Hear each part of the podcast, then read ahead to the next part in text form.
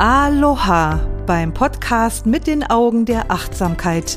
Ich begleite dich auf deinem Weg mit der authentischen Achtsamkeitspraxis, mehr Bewusstsein in deinen Geist, dein Herz und dein Leben zu bringen, weil glücklich sein kein Zufall ist.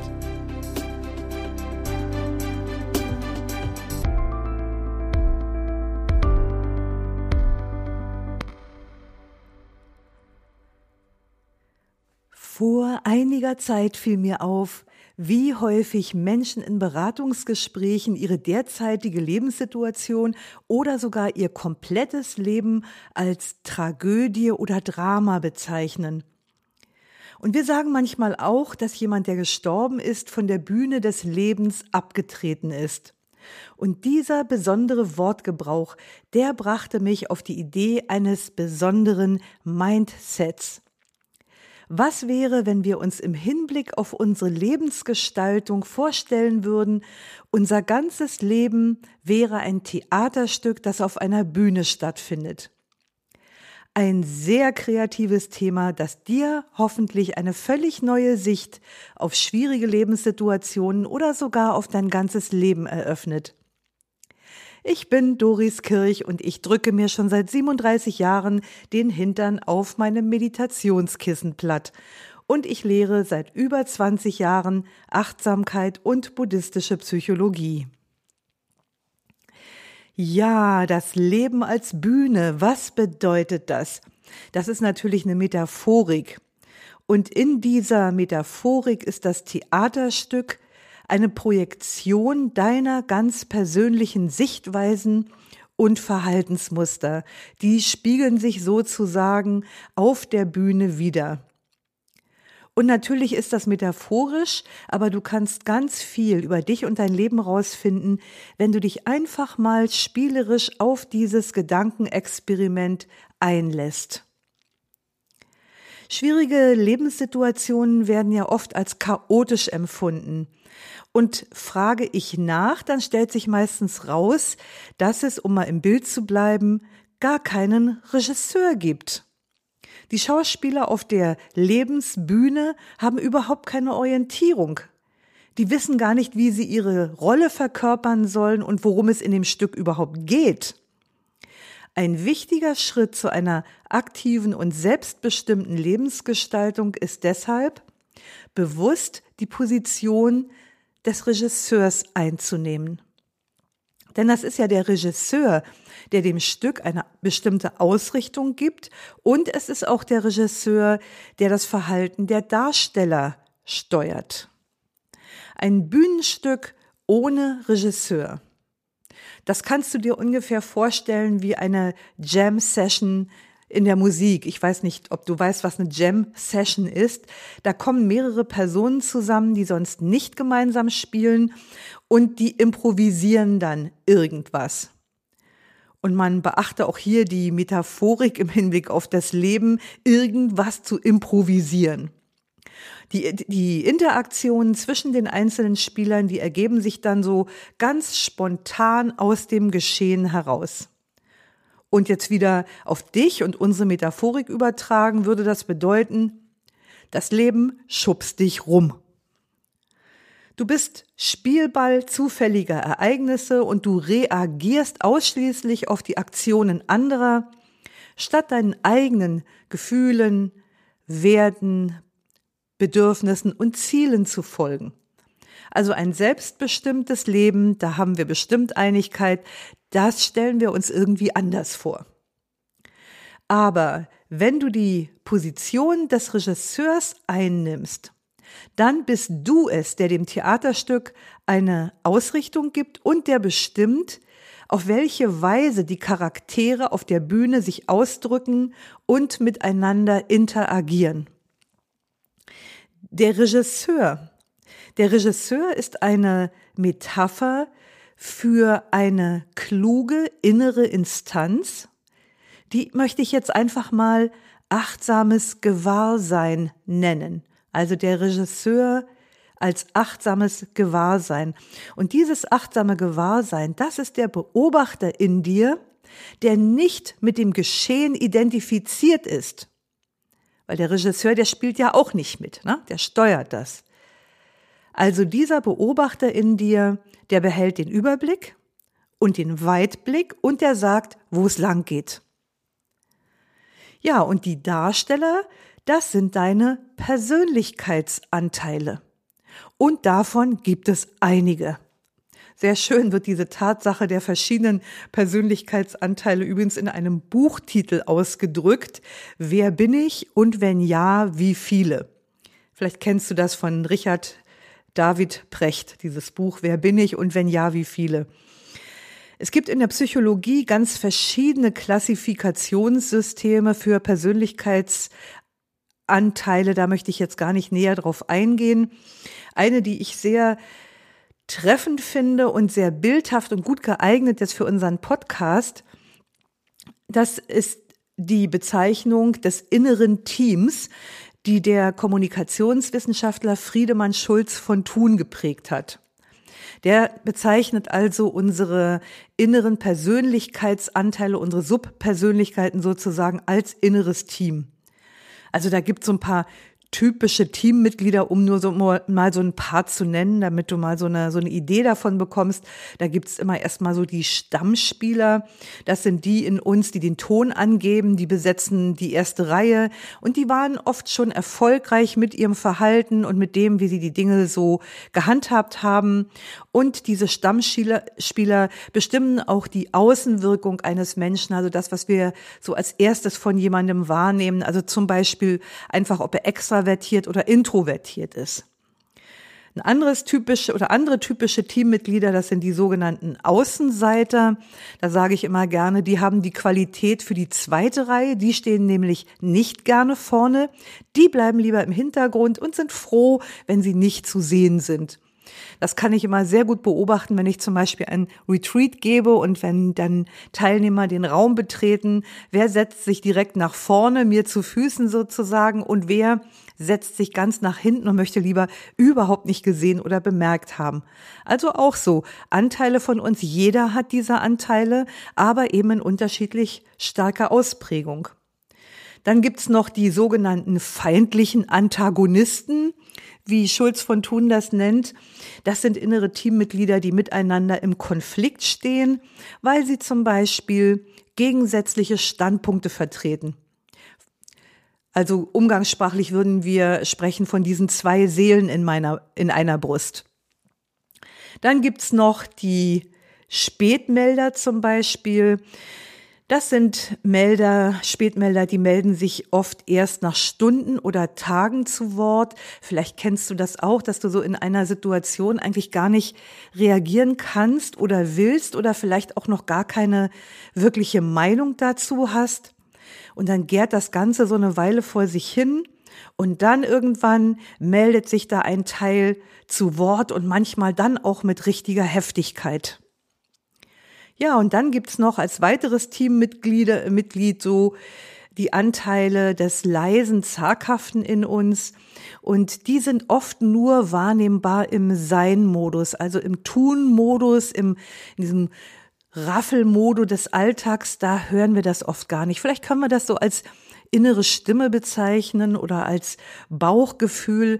Und wir müssen schon sehr still werden, um diese Stimme des leisen oder der leisen Zaghaften zu hören. Also ich will da jetzt nicht weiter ins Detail gehen, nur damit du mal so ein Gefühl dafür kriegst, was ist damit gemeint mit innerem Team und wie kann man sich Charaktere, Entschuldigung, wie kann man sich Charaktere ungefähr vorstellen. Und unsere Gesamtpersönlichkeit, die wird aus unserem inneren Team gebildet. Was wir also als Ich bezeichnen, das ist in Wirklichkeit keine feste Gesamtpersönlichkeit, sondern in der Psychologie sagen wir eine prozesshaft dynamische Struktur, die ein Ich-Gefühl erzeugt. Also es gibt kein Ich, sondern es ist diese innere Struktur, die wir haben, die dafür sorgt, dass wir das so empfinden, dass wir das Gefühl für ein Ich haben. Und die Tatsache ist in der buddhistischen Psychologie bereits äh, seit über zweieinhalbtausend Jahren bekannt und inzwischen hat auch die moderne Psychologie erkannt, dass es ein beständiges Ich oder Selbst nicht gibt, sondern dass es immer ein Konstrukt ist. Also was wir als Persönlichkeit bezeichnen, das ist ein komplexes Sammelsurium von verschiedenen Subpersönlichkeiten. Die haben wir uns im Laufe unseres Lebens angeeignet und die haben sich durch fortwährendes Wiederholen immer mehr verdichtet. Und was die Sache so wirklich kompliziert macht, wir wissen ja schon, viele Köche verderben den Brei, ist eine alte Weisheit, aber was das Ganze hier so richtig kompliziert macht, ist, dass jeder dieser inneren Anteile von uns seine ganz eigenen und durchaus berechtigten Bedürfnisse hat. Ansichten, Meinungen, Motivationen und auch Impulse. Da ist Stress natürlich vorprogrammiert, denn nicht immer ist das Team der Subpersönlichkeiten einer Meinung.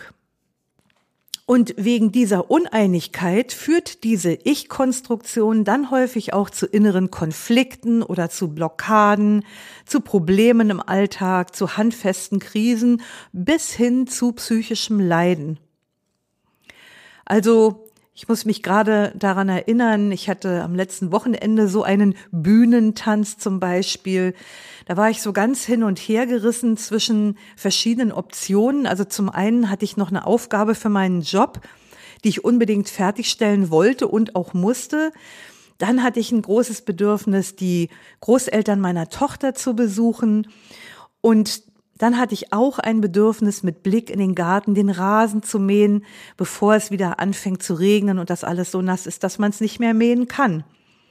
Also da merkte ich, wie das ganze oder ein ganzes inneres Team plötzlich auf der Bühne stand, hin und her gerissen zwischen Verantwortungsbewusstsein, Pflichtbewusstsein. Dann waren da Anteile, die hatten einfach ein Bedürfnis nach Self-Care, also mir selber was Gutes zu tun, indem ich rausgehe in die Natur, den Rasen mähe und für mich ist das wirklich Tatsache Entspannung, mal nicht am Computer zu sitzen. Und dann hatte ich auch so dieses soziale Bedürfnis und auch das Liebesbedürfnis, mich um unsere Alten zu kümmern. Also was tun? Ich habe meine Wahl nachher getroffen, aber ich konnte wirklich beobachten, wie viele Anteile in mir da im Wider Streit standen und wer sich zu Wort gemeldet hat, mit welcher Intensität er sich zu Wort gemeldet hat. Also ich konnte das Ganze aus einer guten Perspektive, aus einer weiteren Perspektive beobachten und habe dann eben meine persönliche Wahl getroffen.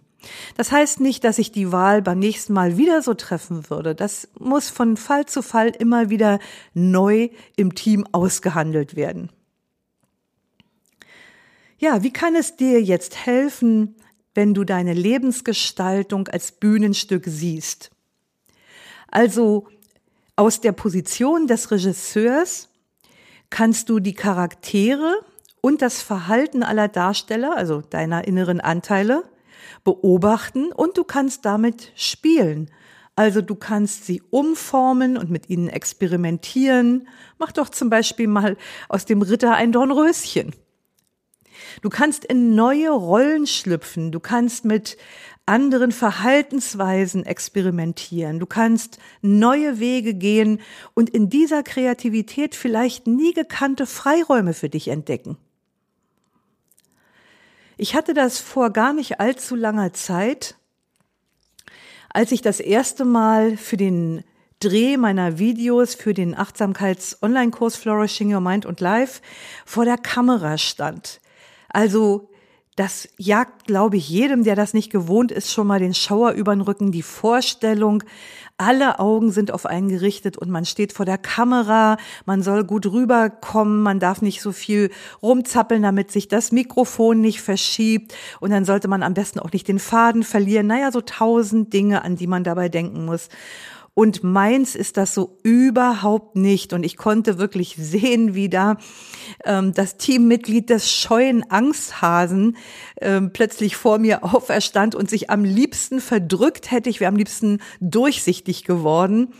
Aber dann habe ich mich entschieden, mit dieser Rolle zu experimentieren und zu sagen, ich tue jetzt einfach mal so, als wäre ich eine Moderatorin meiner eigenen One-Man-Show. Also ich habe mal so ein bisschen einen auf Oprah Winfrey gemacht. So. Also ich bin in die Rolle der Moderatorin geschlüpft und raus aus der Rolle des kleinen, verschüchterten Angsthasen. ja, das hat gut funktioniert. Also ich bin da leider nicht gleich zu Anfang drauf gekommen, aber so im Laufe der Zeit ist mir das dann, glaube ich, immer besser gelungen, wirklich, ja, die Person, diesen Anteil der Moderatoren, was ja in jedem von uns angelegt ist auch, dann wirklich auch ja, hineinzugehen in die Rolle und damit zu experimentieren und zu spielen und mich damit irgendwann auch wohlzufühlen. Also auch du kannst dich neu erfahren, neu erfinden, indem du den Bühnenscheinwerfer auf bestimmte Gefühle, Eigenschaften oder Handlungsweisen richtest. Und wenn ein Akt mal nicht gut gelaufen ist, ja, dann lässt du den Vorhang einfach fallen. Dann kommst du erstmal zur Ruhe und besinnst dich. Und aus der Achtsamkeit heraus beginnst du beim nächsten Akt von neuem. Und so machst du dann Schritt für Schritt aus einer Tragödie ein Bühnenstück mit Sinn und Leichtigkeit. Ich möchte dir dazu noch ein paar Regietipps mitgeben aus meiner eigenen Erfahrung. Der erste Tipp ist, dass du dich immer wieder auf deine Rolle als Regisseur besinnst. Dazu brauchst du natürlich Achtsamkeit, also ein achtsames Gewahrsein, dass du dir immer wieder vergegenwärtigst, ich bin der Regisseur, ich bin nicht die, die auf der Bühne steht und da rumeskaliert. Und indem du immer wieder dich darauf besinnst, der Regisseur, der Regisseur zu sein, was für ein Wort, warst du eine gewisse Distanz zum Geschehen. Also das ist der erste Tipp. Besinne dich immer wieder auf deine Rolle als Regisseur. Manchmal reicht es dazu auch, dass du einfach die Körperposition veränderst, dass du ein paar Mal bewusst tief durchatmest oder dass du ein paar Schritte gehst, um dich von bestimmten Gedanken, Gefühlen oder Impulsen zu lösen. Der zweite Tipp ist, erkenne die Qualitäten und guten Absichten und Bemühungen der Schauspieler an. Du musst dir immer bewusst sein, dass diese Schauspieler ja Persönlichkeitsanteile sind. Und wenn du jetzt anfängst, die zu beschimpfen oder runterzumachen oder zu verdrängen, das nennen wir dann in den Schatten zu verdrängen, dann ist das überhaupt nicht hilfreich sondern hilfreich ist hier eher die Perspektive, jeder von diesen Schauspielern tut das Beste, was er gerade kann. Er gibt alles im Rahmen seiner momentanen Möglichkeiten. Und das bewahrt dich davor, zu kritisch oder verurteilend zu sein. Also erkenne die Qualitäten, die guten Absichten und die Bemühungen der Schauspieler an. Der dritte Tipp, den ich dir mitgeben möchte, nutze deine Achtsamkeit, um zu bemerken, wenn du dich plötzlich selbst mitten in Aktion auf der Bühne zwischen den Schauspielern wiederfindest. Dann hast du nämlich die Distanz verloren. Dann machst du dich plötzlich zu einem Schauspieler und hast deine Position als Regisseur vergessen und damit ist auch die Distanz flöten gegangen. Das Ganze aus einer weiteren und klügeren, weiseren Perspektive zu sehen.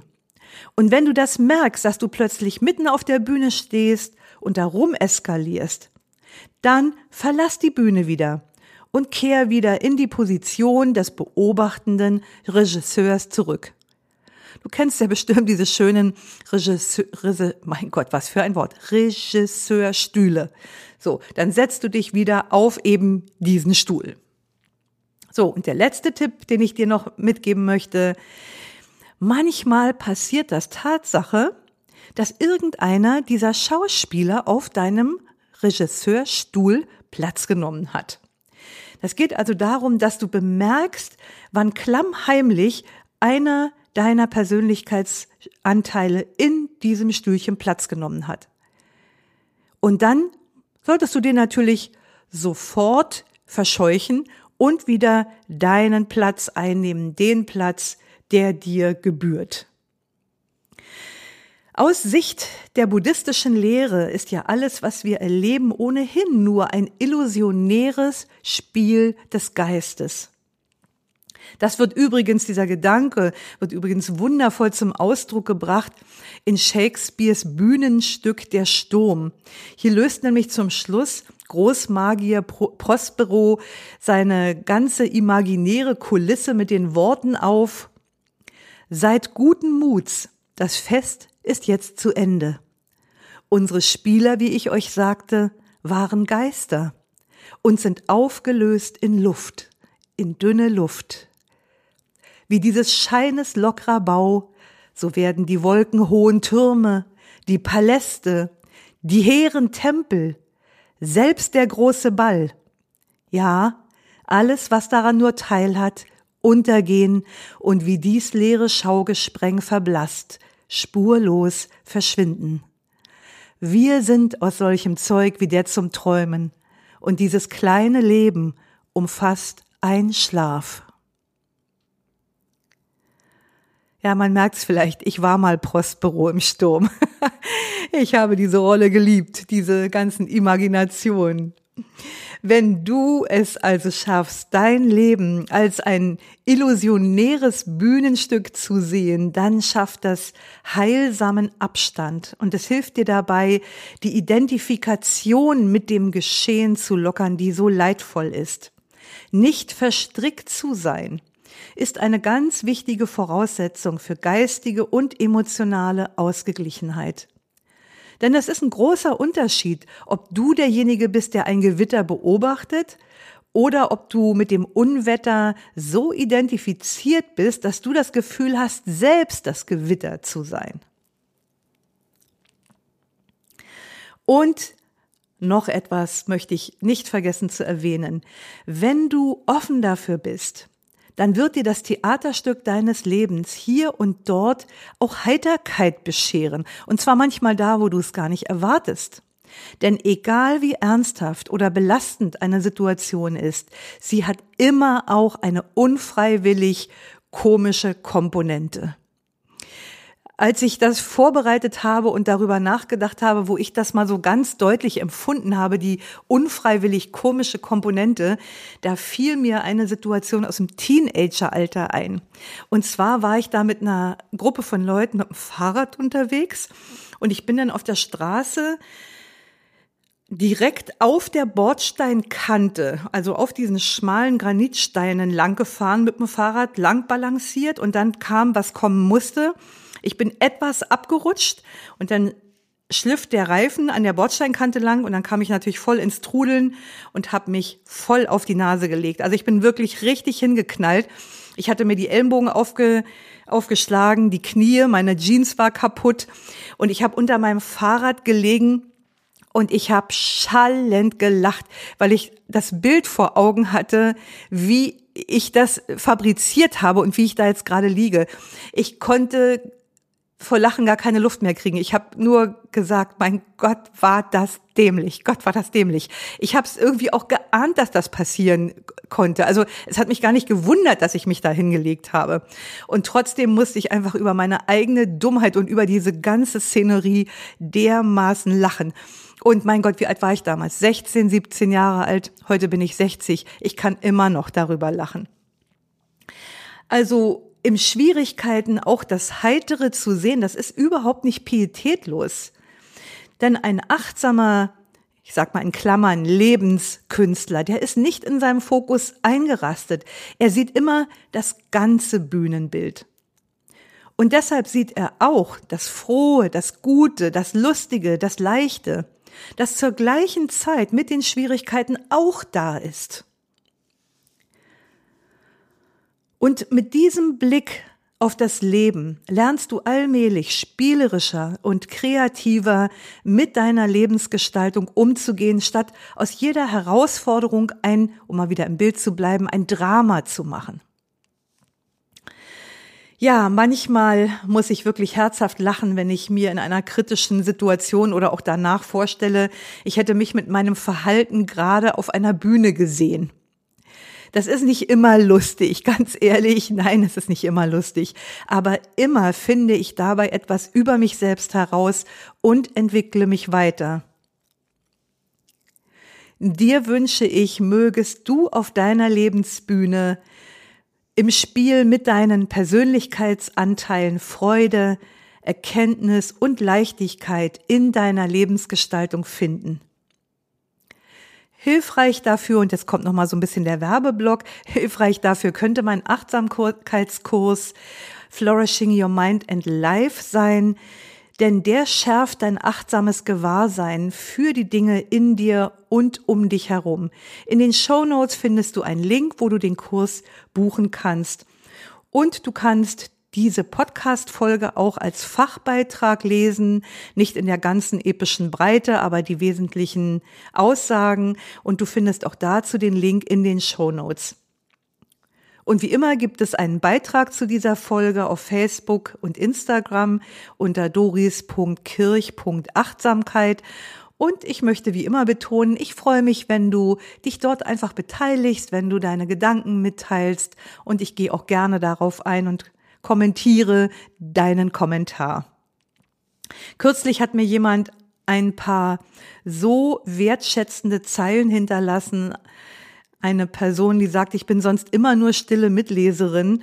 Das hat mich so gefreut und das hat mich daran erinnert, ähm, nochmal ganz allgemein darum zu bitten, äh, mir eine Bewertung auf Apple Podcast zu hinterlassen. Denn es ist nicht nur so, dass ich mich sehr darüber freue. Das ist heute in der Social World auch total wichtig, dass die Leute dokumentieren, wenn ihnen was gefallen hat. Natürlich auch, wenn es ihnen nicht gefallen hat. Überhaupt keine Frage. Aber ich möchte dich nochmal ganz herzlich einladen, mir eine Bewertung auf Apple Podcast, also für mich und für diesen Podcast zu hinterlassen. Schön, dass du heute wieder mit dabei warst. Lausche, lerne, liebe und lass uns mit Leichtigkeit leben. Bis nächste Woche, deine Doris.